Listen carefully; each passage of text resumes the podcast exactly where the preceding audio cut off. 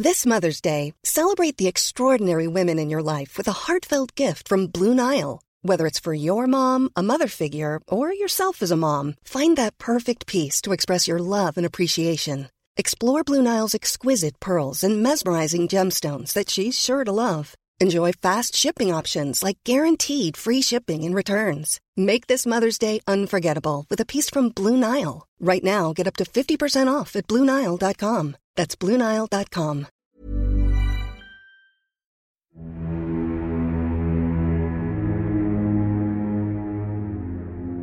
Magandang araw mga tagapakinig ng Sityo Bangungot. Kapag sinabing banga, ano ang una ninyong naiisip? May nakakaalam pa ba sa inyo na ang banga ay imbakan ng tubig noong araw? Masarap at malamig daw ang tubig sa banga. Pero paano kung iba pala ang nag-iigib ng tubig dito?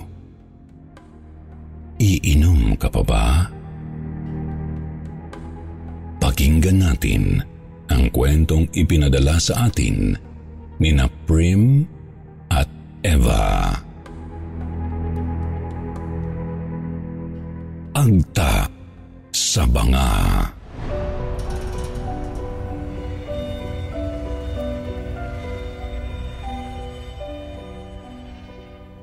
Tawagin niyo na lang akong Prim. Ako po ay taga-Tarlac. Nag-transfer ako sa eskwelahan na malapit sa bahay namin. Para na rin ito sa aking pamilya upang hindi na ako mahirapang mag-commute o magbiyahe everyday papasok at pauwi sa bahay lalo na't nagsisiwalaan na ang mga gaya kong teenager. One time na kailangan nila akong makita personally, kaya pumunta ako sa school. Apat na palapag yung paaralan. May malaking soccer field sa labas at napapalibutan ng malalaking akasya at umbrella trees. Maaliwalas talagang pagmasdan ang school. Sa ibaba ang faculty library, registrars at cashier offices namin. Iisang hilera lang sila. Doon ako sa faculty pinatawag dahil kakausapin daw ako ng advisor ko since katatransfer ko nga lang sa school. Noong time na yon apat lang kaming nasa loob ng faculty. Dalawang teachers ako at isa ring mag-aaral na nagsusulat sa isang lamesa mga limang metro mula sa kinauupuan kong waiting bench sa gawing kaliwa ko. Nakaharap ako sa mismong lamesa ng advisor ko. Sa kanang bahagi ko naman ay may bintana at mula roon ay may matatayog na puno ng mga santol na nakikita mula sa labas. Tanging pag-ikot lang ng ceiling fan ang naririnig ko sa loob ng faculty. Inilibot ko ang paningin nang makuha ng atensyon ko ang isang lumang banga na tinamnan ng halaman. Mayabong at medyo malaki na yung halaman, parang puno na nga ito kung tutusin. Nasa loob yun ng faculty sa pinakadulo ng room sa gilid malapit sa bintana. Wala naman akong nararamdamang kakaiba pero nakatutok lang ang mata ko sa pinaglagyang banga. Siguro dahil ngayon lang ako nakakita ng ganoong banga na pagkakaalam ko'y sobrang luma na o antique. Nakakita naman na ako ng ganoong banga pero yung pinaglalagyan ng tubig na may gripo. Burnay ata ang tawag doon. Ilang segundo rin akong nakatulala sa banga hanggang sa may humawak sa balikat ko na siyang ikinagulat ko. Napalingon ako sa gawing kaliwa. Isang nakangiting babae ang bumungad sa paningin ko. Tanong niya kung ako raw ba si Prim, yung transferee. Tumango naman ako. Hindi agad ako kumalma. Talagang nagulat ako sa babae. Humingi naman siya ng pasensya kung nagulat niya ako. Kanina pa raw kasi niya ako tinatawag. Pero nakatulala raw ako at parang naistatwa. Humingi rin ako ng pasensya. Hindi ko kasi siya narinig. Sinundan ko siya ng tingin nang lumakad siya paupo sa kanyang silya. Nginitian niya ako at sinabing, ayos lang. Maaari ko raw sabihin sa kanya kung may problema raw ba ako. Kako wala naman akong problema at tinitingnan ko lang ang bangang tinamnan ng halaman na nasa gilid kahilera ng kanyang lamesa. Nang sabihin ko yun, nag-iba ang ekspresyon ng kanyang mukha. Parang naging concern siya. Anya, wag daw muna akong umuwi pagkalabas ko ng school. Maglibang daw muna ako sa labas. Nalilito man sa mga sinabi ng babae, ay tumango na lang ako. Nagmamadali siya sa mga paliwanag sa briefing na ginagawa niya sa akin. Kaya halos hindi ko siya maintindihan. Isa pa, hindi ko maiwasang mapatitig talaga sa banga sa likod niya. May puwersang talagang humihila ng atensyon ko na tignan ang banga. Nang iabot niya sa akin ang mga modules ko, ay may nalaglag mula sa kanyang lamesa. Isa yung bulaklak. Pupulutin ko sana pero bigla niya akong pinigilan. Napataas ang tono ng boses niya kaya napatingin sa amin ang nasa loob ng silid. Medyo nasaktan din ako dahil sa pagsigaw niya sa akin. Hindi ko na pinulot ang bulaklak, ngunit bigla niyang hinawakan ang pamulsuhan ko. Hindi naman mahigpit. Tumitig siya sa mga mata ko at sinabing, Huwag na huwag daw akong tatanggap ng bulaklak. Kung makatanggap daw ako, ay sunugin ko kaagad. Ramdam ko sa tono ng boses niya ang concern. Tumango na lang ulit ako. Unang araw pa lang ay napakarami ko ng assignment. Nagpaalam na akong aalis pero hindi pa pala siya nagpapakilala kaya naudlot ang pagsasalita ko. Natawa naman siya sa kasinabing Tina ang pangalan niya, ang aming class advisor. Ang weird lang na ang bilis magpalit ng mood ni Ma'am Tina kasi ako sobrang lakas pa rin ang tibok ng puso dahil sa ginawa niya sa akin. Inulit ko ang pagpapaalam bago tuluyang umalis. Ngunit may narinig akong malakas na sitsit. Muli akong lumingon saktong sa banga tumama ang paningin ko. Napasigaw ako ng malakas nang makita ang napakalaking itim na angin roon. Nabitawan ko rin ang mga dala at tinakpan ang mga mata ko. Narinig ko ang mga yapak na papalapit sa akin. Tinanong nila ako kung anong nangyayari. Naramdaman ko na lang na may nagtayo sa akin at iginiya ako sa labas. Umiiyak na talaga ako nung mga panahon na iyon at sobrang takot na takot ako. Matagal bago ako nahimasmasan. Ramdam ko pa rin ang malakas na pagkalabog ng puso ko kahit nasa isang bench na kami malayo sa faculty room. Hindi naman ako iniwan ni Ma'am Tina. Tinawagan na niya sina mama at papa na sunduin ako sa school. Pero by lunch break pa raw nila ako masusundo kaya pareho namin silang inintay sa labas. Napansin ni Ma'am Tina ang pananahimik ko. Ang dami kong katanungan, Siguro ay alam niya rin iyon, kaya nagsimula siyang magkwento. Aniya, may agta raw na namamahay sa santol na nakatanim sa banga. Mahilig daw ang entity na iyon sa mga babaeng chinita at mahaba ang buhok. Napatingin ako kay Ma'am Tina. Pinakatitigan ko siya hindi ko magawa noong nasa loob kami ng room dahil nga sa nahihiya pa ako, pati na rin sa mga weird na sinasabi niya sa akin.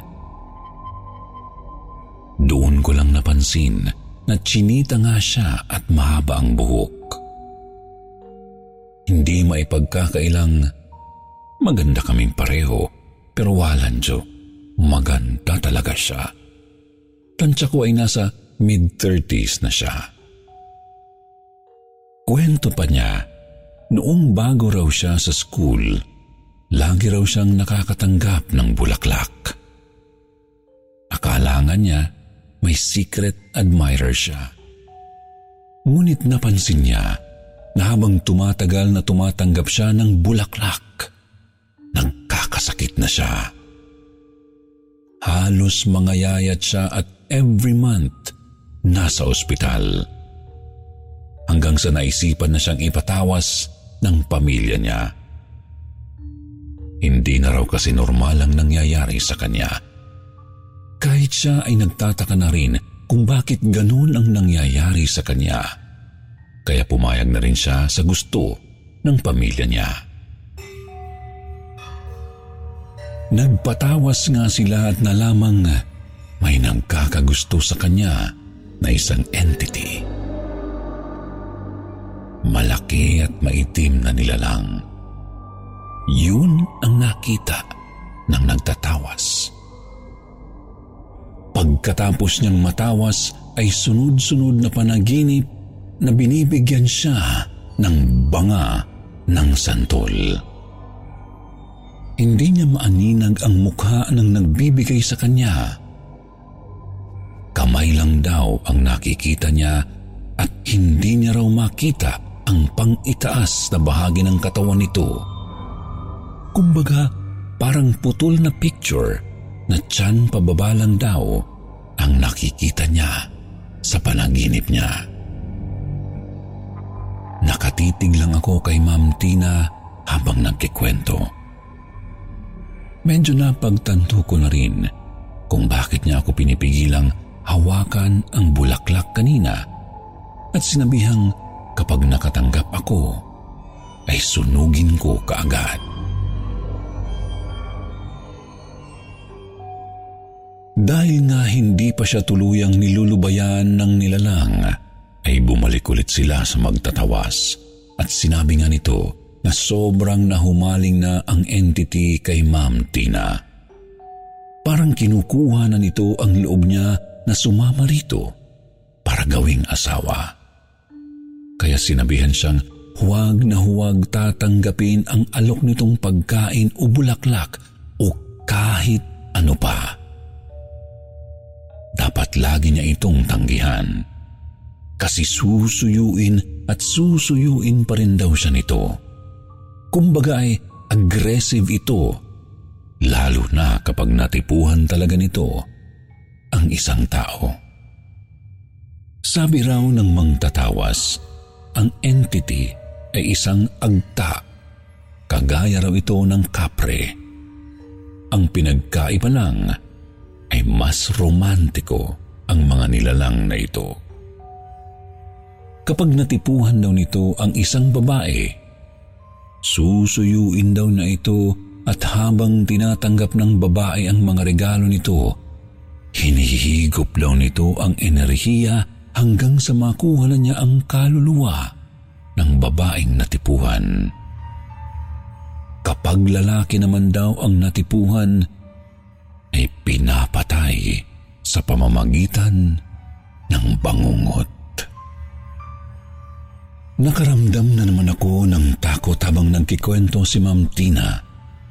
Kasi nga, parang hindi pa rin siya nilulubayan ng nilalang dahil may bulaklak pa sa mesa niya. Yun sana ang itatanong ko. Pero naudlot dahil biglang dumating si Papa para sunduin ako. Bago ako lumakad palayo ay tinawag niya ulit ako at lumapit sa akin. Hinawakan niya ng mahigpit ang mga palad ko. Tinitigan niya ako mata sa mata at sinabihang makakaya ko raw itong labanan basta huwag ko raw tatanggapin ang mga alok niya sa akin. Kumunot ang noo ko sa mga sinabi niya, tapos dagdag pa niya, Buti na lang daw, hindi ko pinulot ang bulaklak na yun. Dahil ngayon na lang daw siya ulit nakakita ng ganun, simula nang tigilan siya ng nilalang. Habang sinasabi niya yun, lalong lumalaki ang mga mata ko. Unti-unti kong nauunawaan ang lahat. Hindi pala para kay Ma'am Tina ang bulaklak na yun, kundi para sa akin. Hindi mawala sa isip ko ang mga sinabi ni Ma'am Tina. Kaya hindi ko na namalayan na dumating na kami sa bahay. Matamlay akong pumasok sa kwarto. Pagbukas ko pa lang ng kwarto, ay nagsisigaw na ako habang tumatakbo ng mabilis pababa sa salas kung nasaan si Papa. Hindi ko ma-explain sa kanya. Umiyak na lang ako sa mga bisig ni Papa. Paano kasi? May nakalapag na bulaklak sa kama ko. Sinabi ko yon sa pamilya ko kaya kinaumagahan ay pinatawas na rin nila ako. Mabuti na lang talaga at naagapan agad kung hindi natulad na ako kay Ma'am Hey, I'm Ryan Reynolds. Recently, I asked Mint Mobile's legal team if big wireless companies are allowed to raise prices due to inflation. They said yes. And then when I asked if raising prices technically violates those onerous two-year contracts, they said, "What the f*** are you talking about? You insane Hollywood ass." So to recap, we're cutting the price of Mint Unlimited from $30 a month to just $15 a month. Give it a try at mintmobile.com slash switch. $45 upfront for three months plus taxes and fees. Promoting for new customers for limited time. Unlimited more than 40 gigabytes per month. Slows. Full terms at mintmobile.com. Burrow is a furniture company known for timeless design and thoughtful construction and free shipping. And that extends to their outdoor collection. Their outdoor furniture is built to withstand the elements, featuring rust-proof stainless steel hardware, weather-ready teak, and quick-dry foam cushions. For Memorial Day, get 15% off your Burrow purchase at burrow.com slash ACAST and up to 25% off outdoor. That's up to 25% off outdoor furniture at burrow.com slash ACAST. Tina. Mula po nang matawas ako, ay hindi na uli ako nakatanggap ng bulaklak dahil binigyan ako ng magtatawas ng kwintas na proteksyon ko raw para hindi na malapitan ng mga engkanto.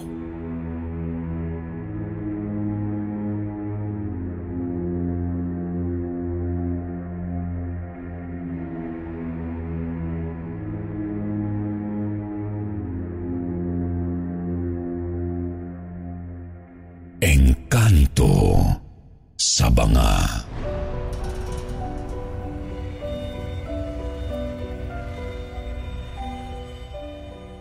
Magandang araw po. Kumusta po kayo? Sana po ay magustuhan niyo ang kwentong karanasan ko. Ako po pala si Eva. Nakatira kami sa Santa Mesa. Ang ikikwento ko po ay karanasan ko noong kami ay pumunta sa Bicol para dumalo sa kasal ng pinsan ko. Sa Manila rin nagtatrabaho ang pinsan ko pero nang mabuntis ng nobyo niya, ay agad na pinakasal ng magulang. Tubong Bicol po ang mga magulang namin. Pero ang pamilya namin ay sa Santa Mesa na talaga tumira dahil doon na nang kakilala ang nanay at tatay ko. First time kong umuwi ng Bicol dahil dati ayaw ko. Sa tuwing iniisip ko kasi ang probinsya, may takot akong nararamdaman. Kagaya ng baka nga may aswang o kapre white lady o kaya mga duwende. Pero dahil ikakasal ang pinsan ko, no choice ako kundi pumunta sa kanila. Close ko kasi ang pinsan kong si Eileen, kaya hindi ko mahindian. Kasama ko naman ang mga magulang ko nang pumunta kami sa probinsya. Ayaw ko talagang pumunta ng ako lang mag-isa kahit na wag na akong mag-abay. Pero dahil nga abay ako, napilitan ding sumama ng magulang ko.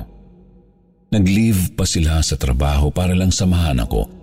Pero natuwa naman ang tatay ko dahil sa tagal nga naman ng panahon. Uuwi siya at makikita ang iba niyang kapatid na naroon pa rin sa Bicol. Madaling araw nang kami ay dumating sa bayan ni na Eileen. Alanganing oras ang pagbaba namin sa bus.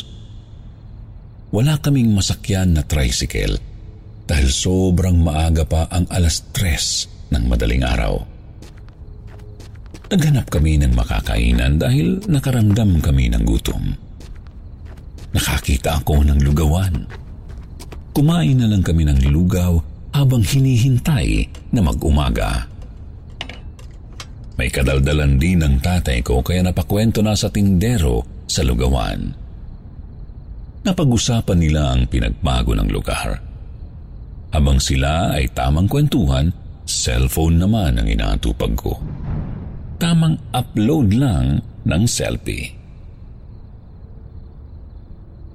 Maya-maya ay pinatawagan na ng tatay ko si Eileen para sabihing nakarating na kami sa terminal ng bus.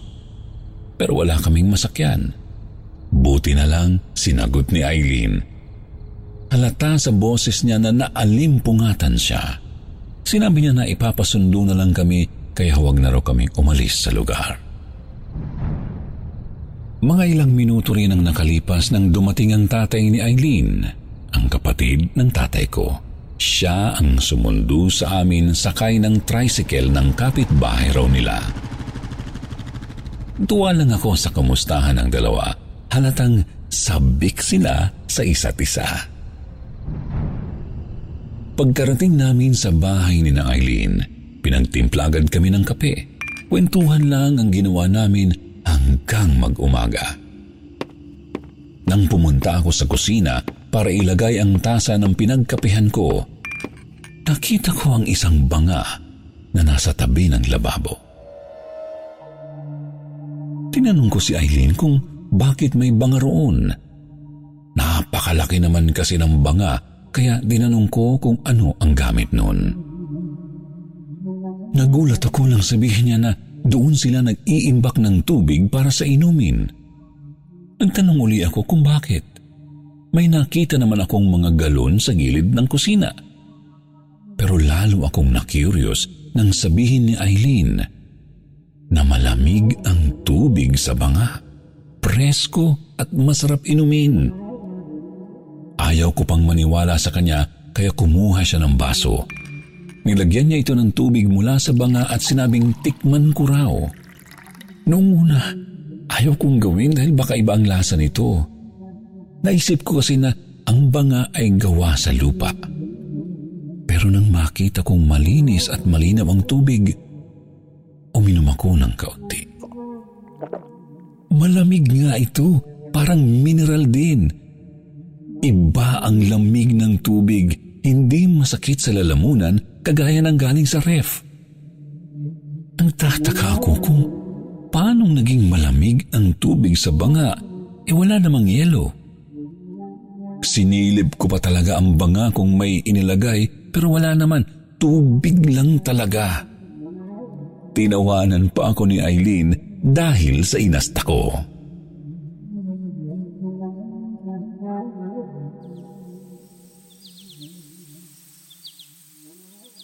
Maliwanag na at nakaramdam na ako ng antok. Ang tatay at tanay ko naman ay gagala daw. Pupuntahan ang mga kaibigan nila noon na naroon pa rin sa lugar na yun. Inaaya nila akong sumama pero tumanggi ako dahil mas gusto kong matulog. Hindi na ako sumama kay Eileen pagpunta sa palengke. Nagpatugtog ako ng music sa cellphone at saka isinuot ang headset. Pumasok na ako sa kwarto at natulog na. Hindi ko alam kung gaano na ba ako katagal nakatulog. Nang magising ako, nakakarinig ako ng parang may kumakanta. Mas malakas pa ito sa music na pinakikinggan ko sa cellphone. Kakaiba ang boses ng babaeng kumakanta. Parang nang aakit. Masyadong malambing at hahatakin ka na tignan siya. Pero dahil natatamad akong bumangon, nagtakip ako ng unan sa ulo para hindi ko siya marinig. Nilakasan ko rin ang volume ng cellphone ko. Pero nagulat na lang ako nang marinig kong yung babaeng kumakanta na ang pinakikinggan ko sa headset. Hanggang sa narinig kong parang may tao na naglalakad sa sala papuntang kusina. Pero alam kong ako lang ang naiwan sa bahay dahil umalis silang lahat. Tumayo ako at bakyang ibinukas ang pinto ng kwarto.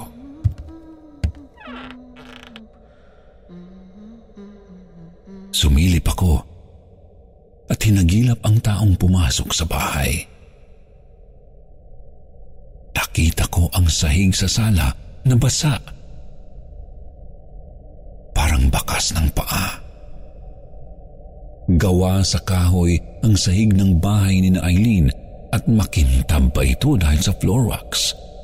Kaya namuo ang tubig sa sahig na sa palagay ko ay gawa ng taong naglakad doon na basa pa ang katawan o paa. Narinig ko ulit ang kumakantang babae. Sinundan ko ng tingin ng pinanggagalingan ng boses. Naroon siya sa kusina. Napansin ko rin na ang bakas ng paa ay papunta sa kusina. Hindi naman ako nakaramdam ng takot. Nasa isip ko ay baka kaibigan o kamag-anak din nila ang pumasok sa bahay. Nakita ko ang babae. Nakasuot siya ng mahabang damit na hindi na makita ang paa niya sa haba nito. Hindi ko naman masabing gown ang suot dahil parang mahabang tela lang na kulay puti na sobrang nipis. Pero marami ito at patong-patong. Napakunot ang noo ko dahil ang weird niya.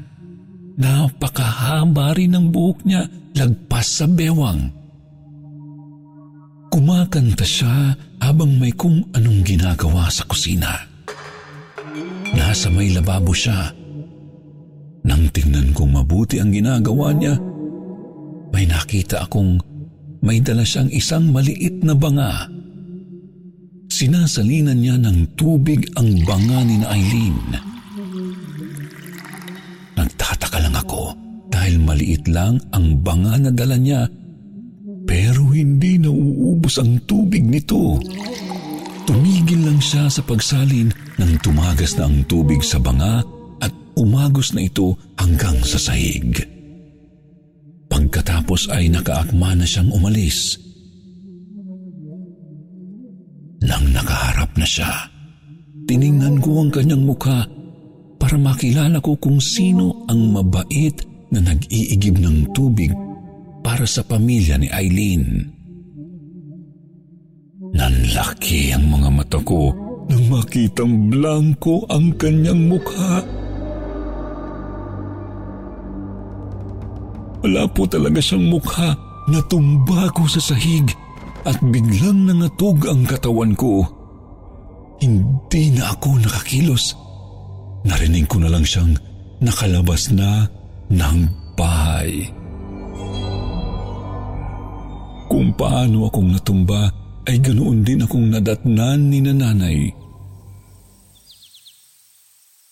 Gulat na gulat sila sa akin Tinatanong nila ako kung ano ang nangyari sa akin.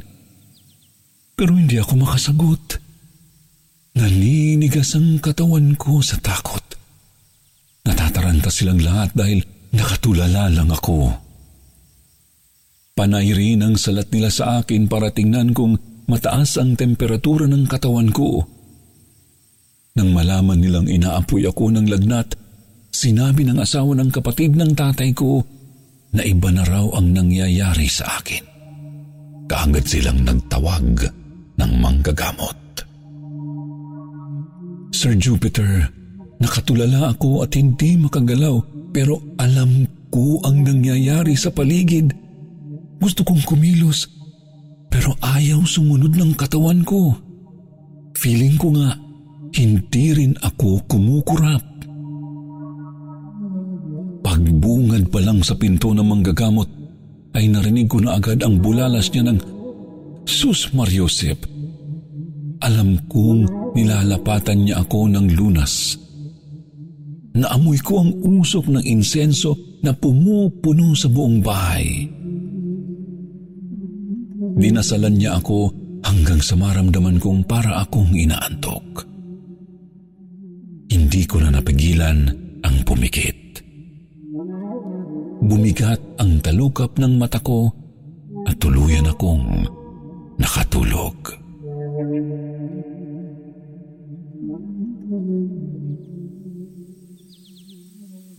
Nang magising ako, lumabas agad ako ng kwarto para hanapin sila nanay.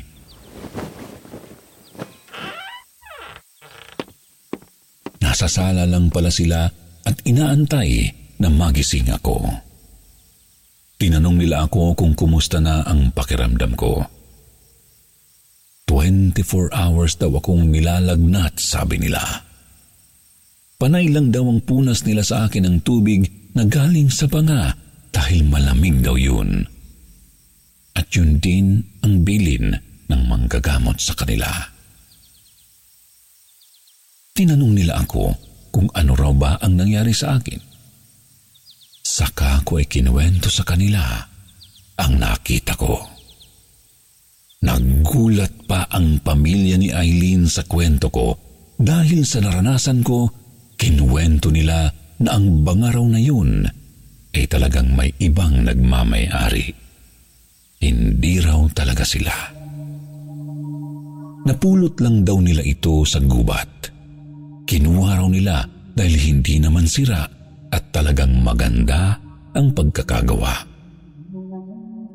Pero may ilan silang kapitbahay na nakikitang may babaeng pumapasok sa loob ng bahay nila na parang nag-iigib may dalang araw itong panga. Kaya naisip nila na baka yun nga ang may-ari ng banga at paminsan-minsan ay pinapasyalan pa rin ang gamit niya. Mula po noon, hindi na ako uminom ng tubig sa banga. Natatakot ako dahil hindi ko alam kung saan galing ang tubig na isinalin ng babae doon. Iniisip ko rin na baka kung ano ang maging dulot nito sa akin kapag uminom pa ako ulit.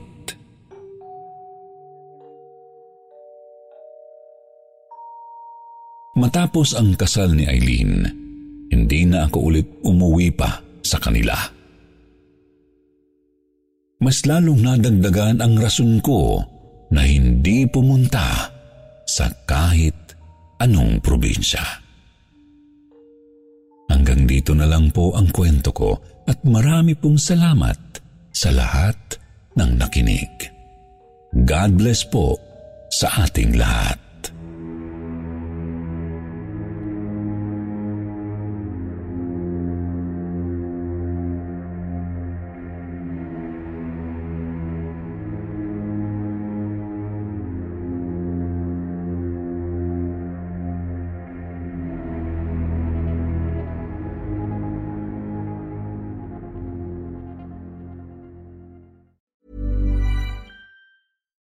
We're on a budget, we still deserve nice things.